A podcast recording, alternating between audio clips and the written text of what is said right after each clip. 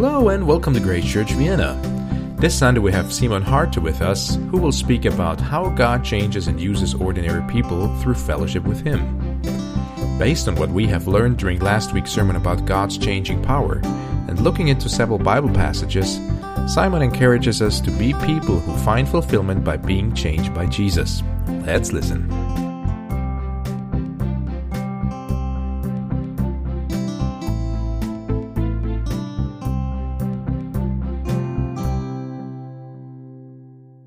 Happy that, that Simon Harter is with us again. He was here exactly one year um, ago, last year.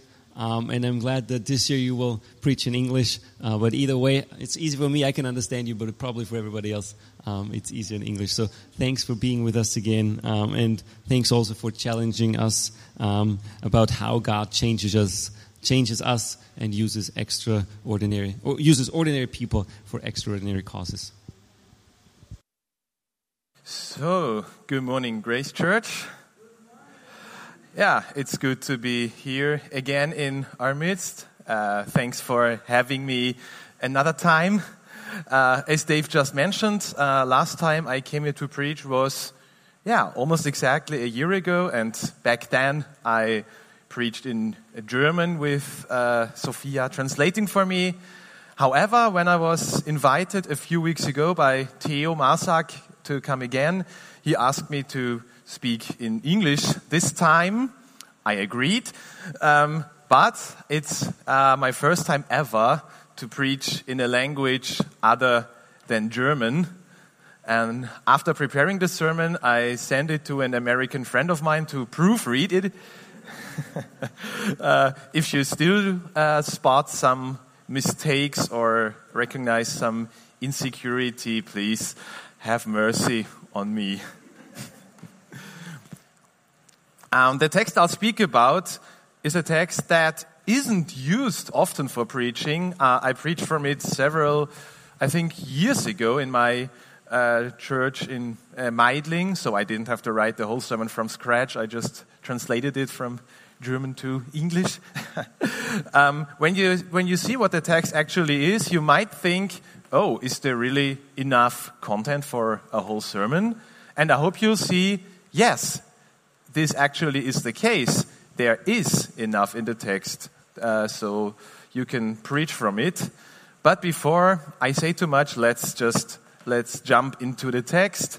Uh, open your Bibles, please, to the Gospel of Mark, to chapter three. Mark three, verses 13 through 19. Mark 3, 13 through 19. Um, and I'm going to read from an, a really old version of the NIV because that was the only English Bible my family had available at home.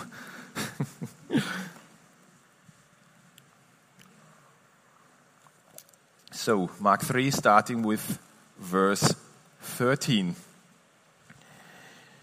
Jesus went up into the hills and called to him those he wanted, and they came to him. He appointed twelve, designating them apostles, that they might be with him and that he might send them out to preach and to have authority to drive out demons. These are the twelve he appointed Simon, to whom he gave the name Peter, James, son of Zebedee, and his brother John to them he gave the name Boanerges, which means sons of thunder. Andrew, Philip, Bartholomew, Matthew, Thomas, James, son of Alphaeus, Thaddeus, Simon the Zealot, and Judas Iscariot, who betrayed him. This is our text, the Word of God. Um, before we really dive deeper into the text, uh, just a side note at the beginning. Those 12 men uh, that are mentioned here, they are often referred to as um, the 12 disciples. The word disciple means learner. Um, even during that time, though, there were more uh, than just 12 disciples of Jesus. There were far more. And even we who live more than 2,000 years later, or 2,000 years later, we are his disciples. when we belong to Him, when we follow Him. Of course, it's totally okay to call these 12 men disciples. After all, the Bible itself uses that, that term often. But these 12 men, they constitute, they form a different group than the larger uh, group of disciples. They are the apostles. Well, what's an apostle then? Uh, the word apostle is usually translated as messenger. These 12, they are appointed, they are sent out as special messengers by Jesus. They are appointed to live with him. Uh, they are sent out as his messengers to preach, to heal, and to drive out demons, as we read uh, in verses 14 and 15. And this apostolic office uh, that was um, unique to those 12 and to the early church. Um, there are only two other times in the New Testament where apostles are called. Uh, first, in the early chapters of Acts, where Judas was uh, replaced after uh, his betrayal of Jesus. And second, by Christ himself on the Damascus road, when Saul of Tarsus became the Apostle Paul. After that, however, no additional apostles were replaced. So uh, whenever you hear of kind of new apostles that are supposedly appointed by a certain movement, beware. Be it the New Apostolic Reformation, uh, be it the Pope, who still to this very day considers himself a straight successor of Peter. Whoever calls himself a new apostle, he acts knowingly or unknowingly contrary to the Bible and therefore should not be considered trustworthy. But yeah, that's just a little side note at the start, at the beginning. As we look into the text, we see Jesus first going up the mountain and then calling to him those he desired. I want to mention some thoughts uh, on that. Obviously, Jesus is the one who initiates. Um, he calls the apostles and they come to him. No discussions, no arguments, no complaints, nothing like, oh, why did Jesus call him or him? Couldn't I work with someone else? No, no, nothing like that. The disciples obviously understood that Jesus is the one who, who's calling them. No one else is able to somehow influence him in one direction or another. The only thing anyone can do is to respond to this call. God gave everyone the freedom to answer with yes or no. However, you also have to live with the consequences, consequences of the decision you make. Let's compare it with an example from the working world. Imagine you're looking for a job. Maybe that is the situation you face at the moment. I don't know. So let's, let's uh, imagine you're looking for a job and someone calls you and tells you, tomorrow you can start working for me. Uh, even though you didn't officially apply for that job, you're now being offered. Um, it actually does happen sometimes, right? That people find a job without having to officially apply for it. If you agree to this offer, you get the job.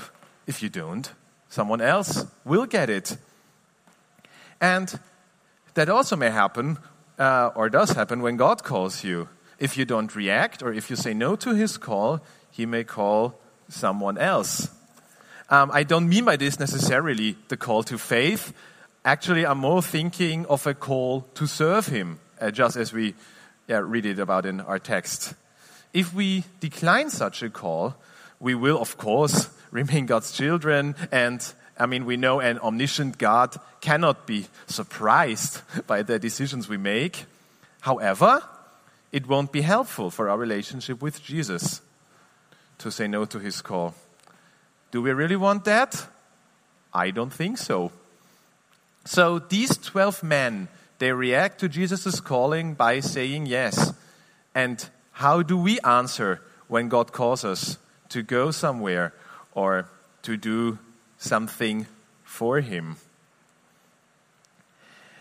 Um, another important aspect in our text is fellowship with God.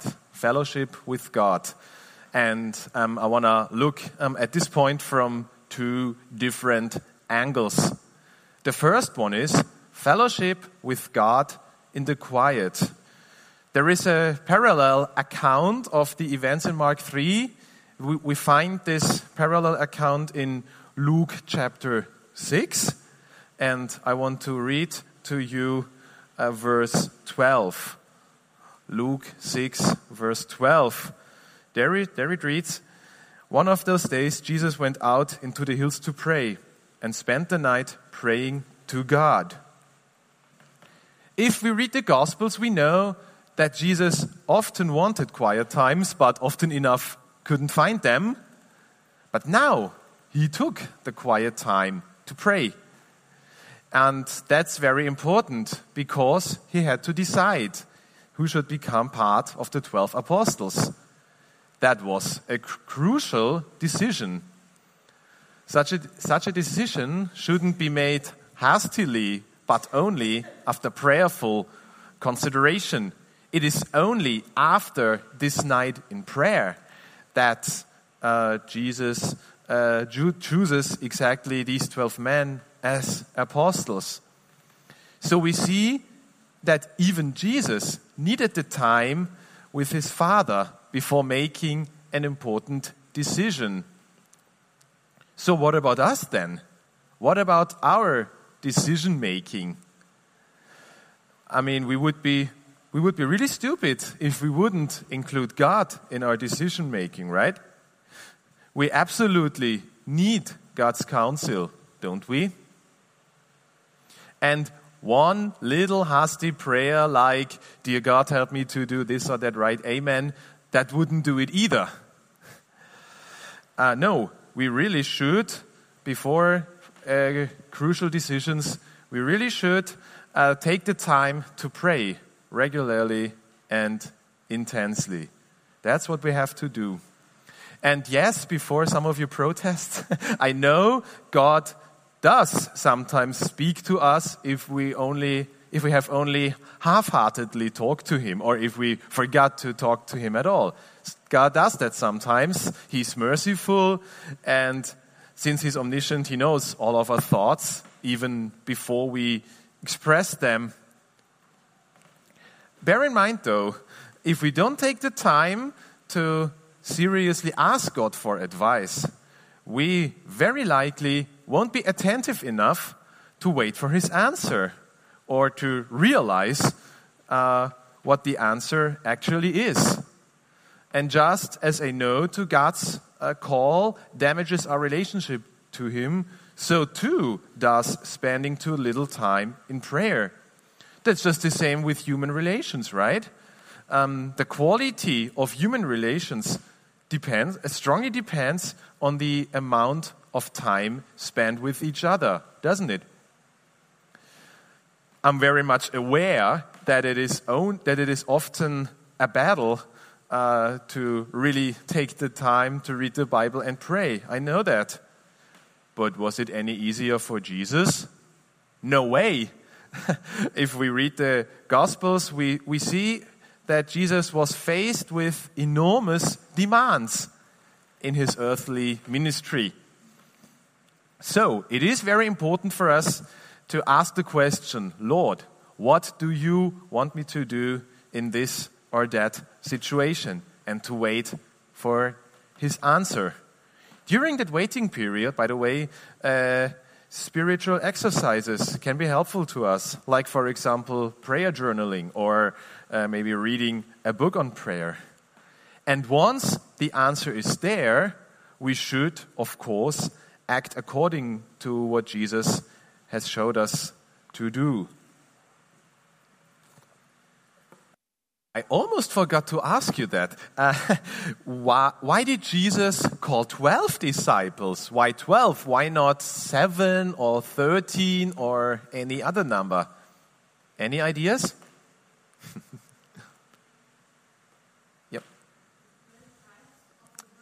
Exactly, yes. It had to be 12 because of the 12 tribes uh, which formed the people of Israel in the Old Testament.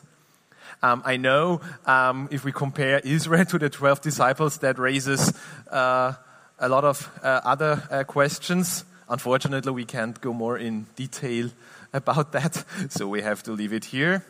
And let's look at verse 14. What was the main purpose to call them? What's mentioned as the main purpose? In verse 14. Sorry? Um, what's mentioned before, before preaching? Being with him, yes. that's, the, that's the second angle regarding fellowship with God I want to look at.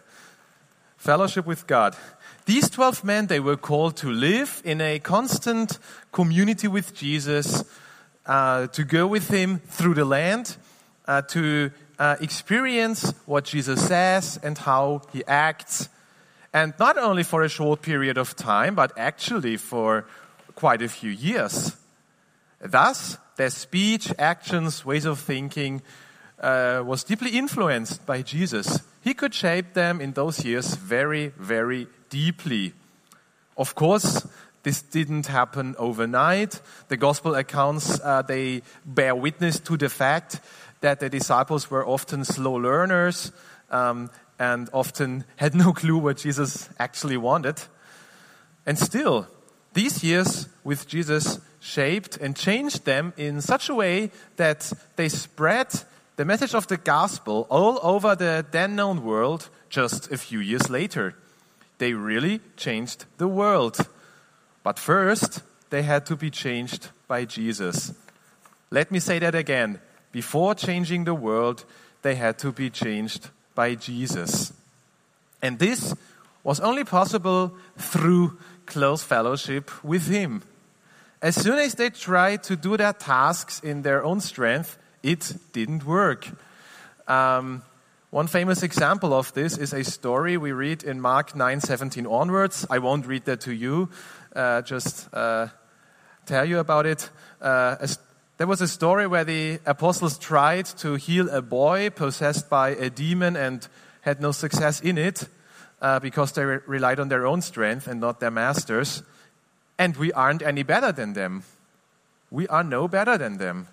We also try so often to work in our own strength, although we know we can't do anything without Jesus. Jesus himself, after all, told us in John 15, verse 5. John 15, verse 5. I will read that to you.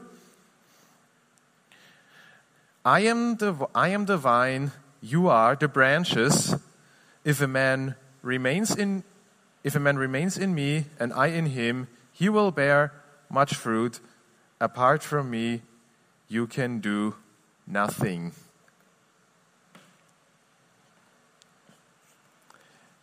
Maybe, just maybe, a lack of fellowship is the reason you don't make any progress. Maybe that's why your life is only going in circles and nothing really changes. Fellowship with God is the only way for us to really serve Him. And if we neglect this fellowship, that means if we don't pray often, if we don't regularly read our Bible, or are not consistently in fellowship with other Christians, then Jesus cannot shape us so deeply. What does that mean? Well, we won't change deeply, if at all, let alone the people around us. The, uh, the things we may do, they may appear deeply spiritual and pious on the outside, but if we don't do them out of a constant fellowship with Jesus, they are of no lasting value.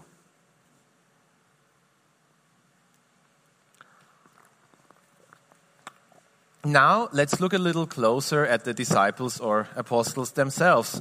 We read their names in no less than four verses, so we should uh, go a little deeper in that uh, as well.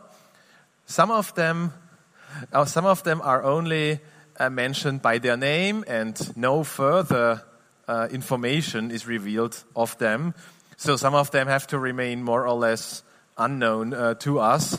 And actually, depending on the texts you read, not even their names are always identical.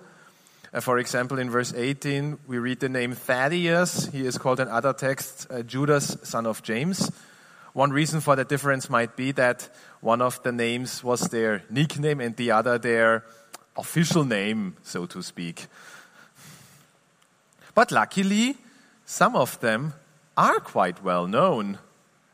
The first one in the list is also one of the most famous ones Simon, who became known as Peter. Me, as Simon myself, would have preferred him to be known by his birth name. However, Jesus had obviously a very different idea. This Peter is a very impulsive, sometimes even overconfident person. Some examples uh, for that, of that are recorded in the Gospels. Um, for example, as he wants to walk on water, uh, just like Jesus, and almost drowns. Or a very sad situation, just before Jesus' Jesus' arrest, he promises uh, that he would never leave, and only shortly thereafter, he denies Jesus three times.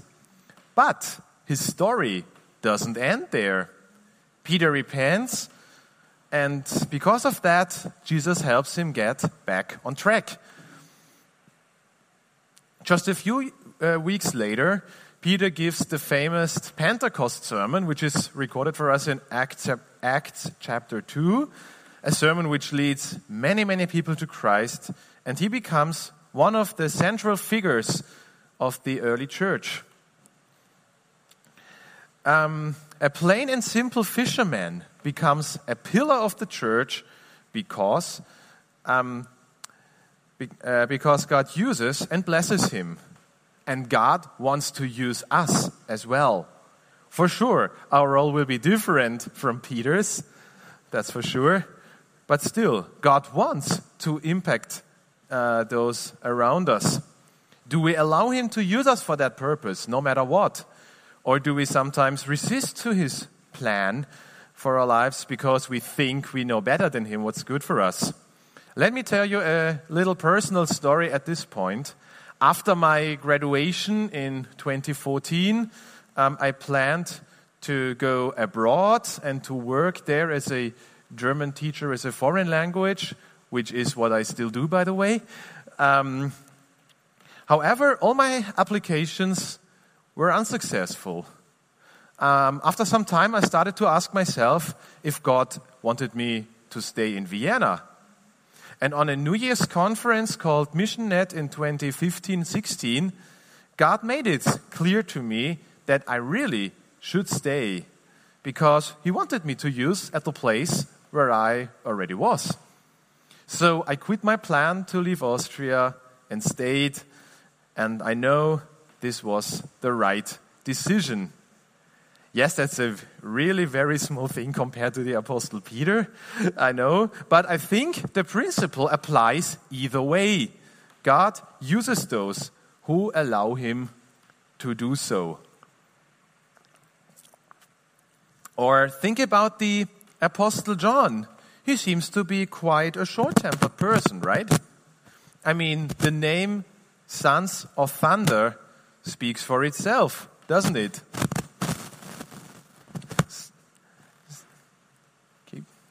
Do we have to change something? okay. Can you hear me? Oh, yeah, yeah, yeah, yeah. That sounds good. So, the Apostle John, a short tempered person, uh, the name Sons of Thunder speaks for itself, doesn't it? Um, some might remember um, the story of Luke chapter 9, verses 1 and following. I think they should be on the PowerPoint presentation. Um, Luke uh, 9, uh, starting from verse 51. As the time approached for him to be taken up to heaven, Jesus resolutely set out for Jerusalem and he sent messengers on ahead. They went into a Samaritan village to get things ready for him but the people there did not welcome him because he was heading for Jerusalem. When the disciples, James and John, saw this, they asked, Lord, do you want us to call fire down from heaven to destroy them? But Jesus turned and rebuked them, and they went to another village.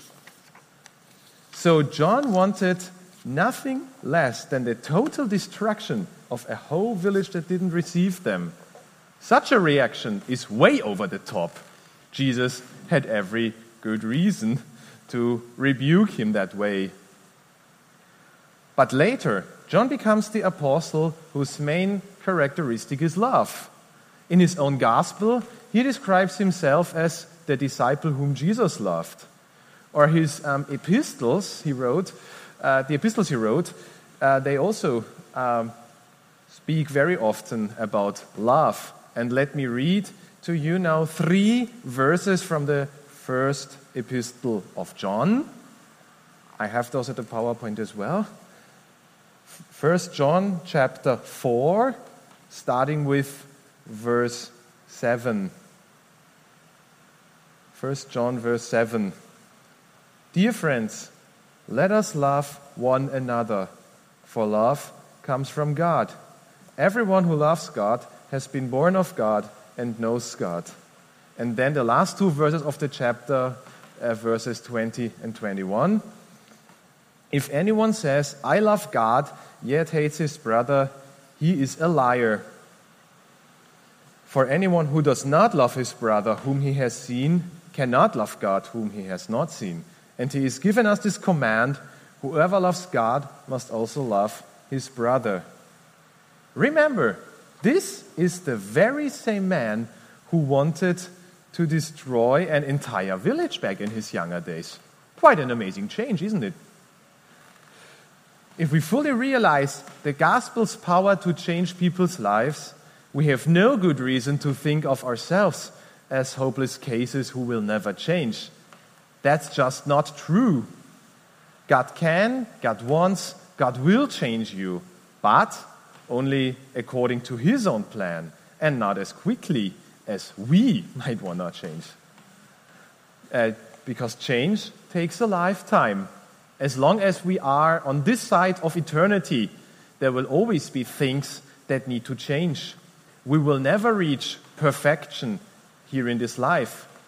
And furthermore, we must accept that change hurts. It will be painful in one way or another. Personal change is a process of removing and adding.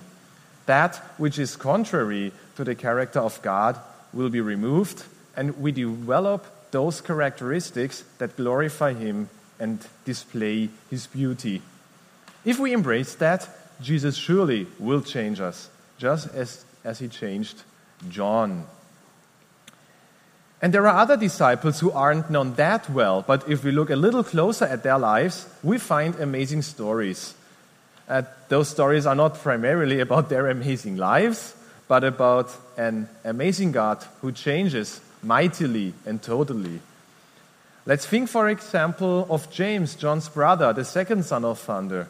He also wanted, as a young man, to wipe out this Samaritan village.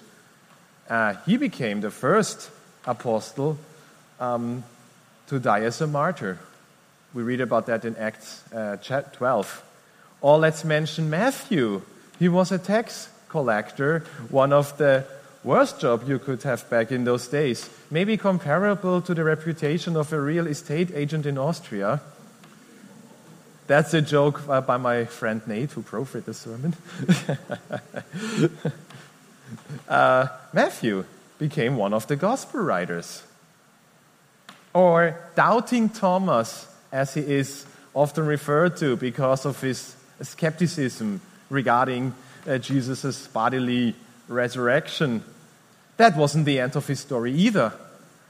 Uh, after having an encounter with the risen Jesus, he shows his commitment and fidelity to Jesus by calling him my Lord and my God.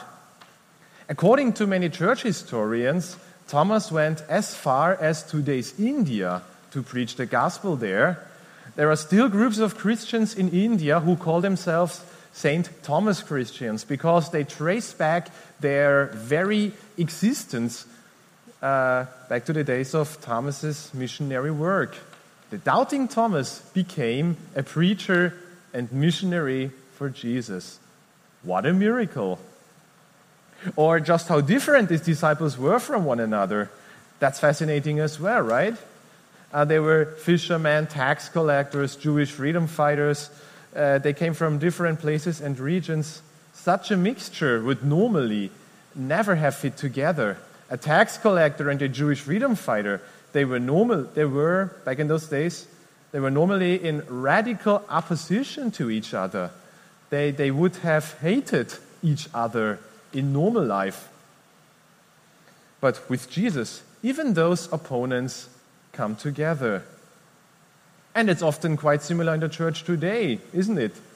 Even though I don't know you that well yet, I'm pretty confident to say you as a church would have never found each other in real life. But with Jesus as the center of our church and our lives, everything is possible.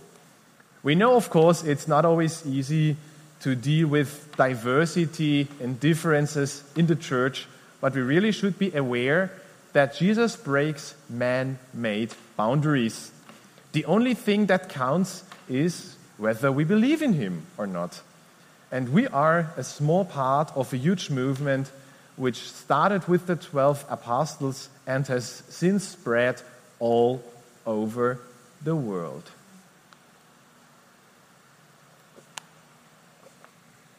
Lastly, let me talk about the saddest case of the twelve Judas Iscariot, who betrayed him. We read in verse 19. As sad as uh, this story is, it also proves the reliability of the Bible. Other holy books would never talk that openly of a person like Judas because it could hypothetically uh, damage the holy man's reputation if he becomes known as someone who worked closely with traitors. The Bible, however, doesn't need to omit those facts. Because in the Bible, people are shown as they really are, without whitewashing or mentioning only those parts that put uh, everyone in a good light.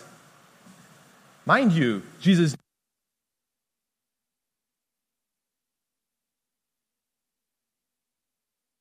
somebody, um, if you knew from the beginning he would betray you someday, I certainly wouldn't.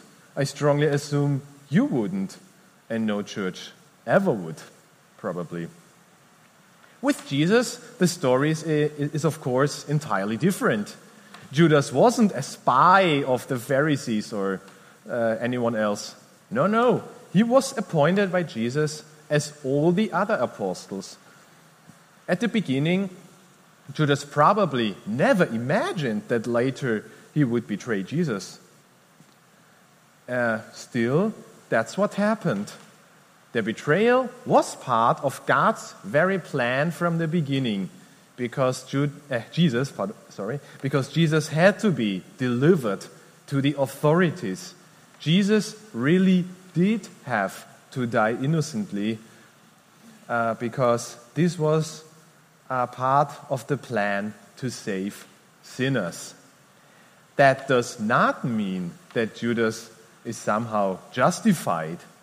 Maybe some of you have heard some confusing statements like if Judas had to do uh, this, then he had no real freedom of choice, so you can't blame him for that, etc. That's just wrong. Jesus often warned against the traitor without uh, calling him out by name. Although he cared for him as much as for any other disciple, uh, his heart remained unregenerate because he opened himself to other bad influences. Uh, from the outside, there wasn't any visible difference to the others, and still, he was different. That may also happen in churches, right? People come to church, they behave like everyone else, um, they might uh, even start serving in the church. They may, at a certain point, profess their faith in Jesus, and still their heart remains far away from Him. And there might be a point where those people might leave the church and maybe start talking uh, badly about the faith, be it in public or in private, and everyone else is in shock. You may know some people like this. I surely do. Um, just to be correctly understood, not everyone who leaves the church due to conflict is a, tra- is a traitor. A traitor is only, can only be someone who yeah, leaves the faith and wants to, wants to somehow damage the church of which he was once uh, regarded uh, a part. So, um, what can we learn from uh, Judas's example? Uh, at least two things, I believe. The first, it is possible to get at least to a certain degree into the faith and then uh, depart from it at a later time. And so it is vitally important for us to really clean our hearts at Jesus Himself and to really remain in Him. And I don't mean by this that uh, people could lose their salvation because I don't believe uh, that's possible. I rather think of those people, yeah, who might think they are right with God when in fact they are not. And sec- the second thing is closely uh, connected to what I just said. Not everyone who appears is a Christian is actually one. And let's face it, if not even Jesus had a pure community, as it were, well, who are we to, ex- to expect that someone like Judas could never make it into our own ranks? Let me close with a few summarizing thoughts. If Jesus calls, we are to follow this call and be obedient. Fellowship with Jesus must be our top priority, both when serving Him and when facing important decisions in life. Without this fellowship, our relationship with Him will be somewhat damaged. We want to be used and also be changed by Jesus, for He can bless our task above all that we can ever ask or think. Eleven out of twelve apostles are the best eh, are the best example for this. And may the twelfth one, Judas, be a warning to us to always remain in Jesus, to always follow him through our life without ever drifting to the left or to the right. Do you want to remain faithful to Jesus? We probably know some people who, at a certain stage in life, answered this question with no. But I I really want to remain faithful to Him. And I so hope and pray you want that too. Amen.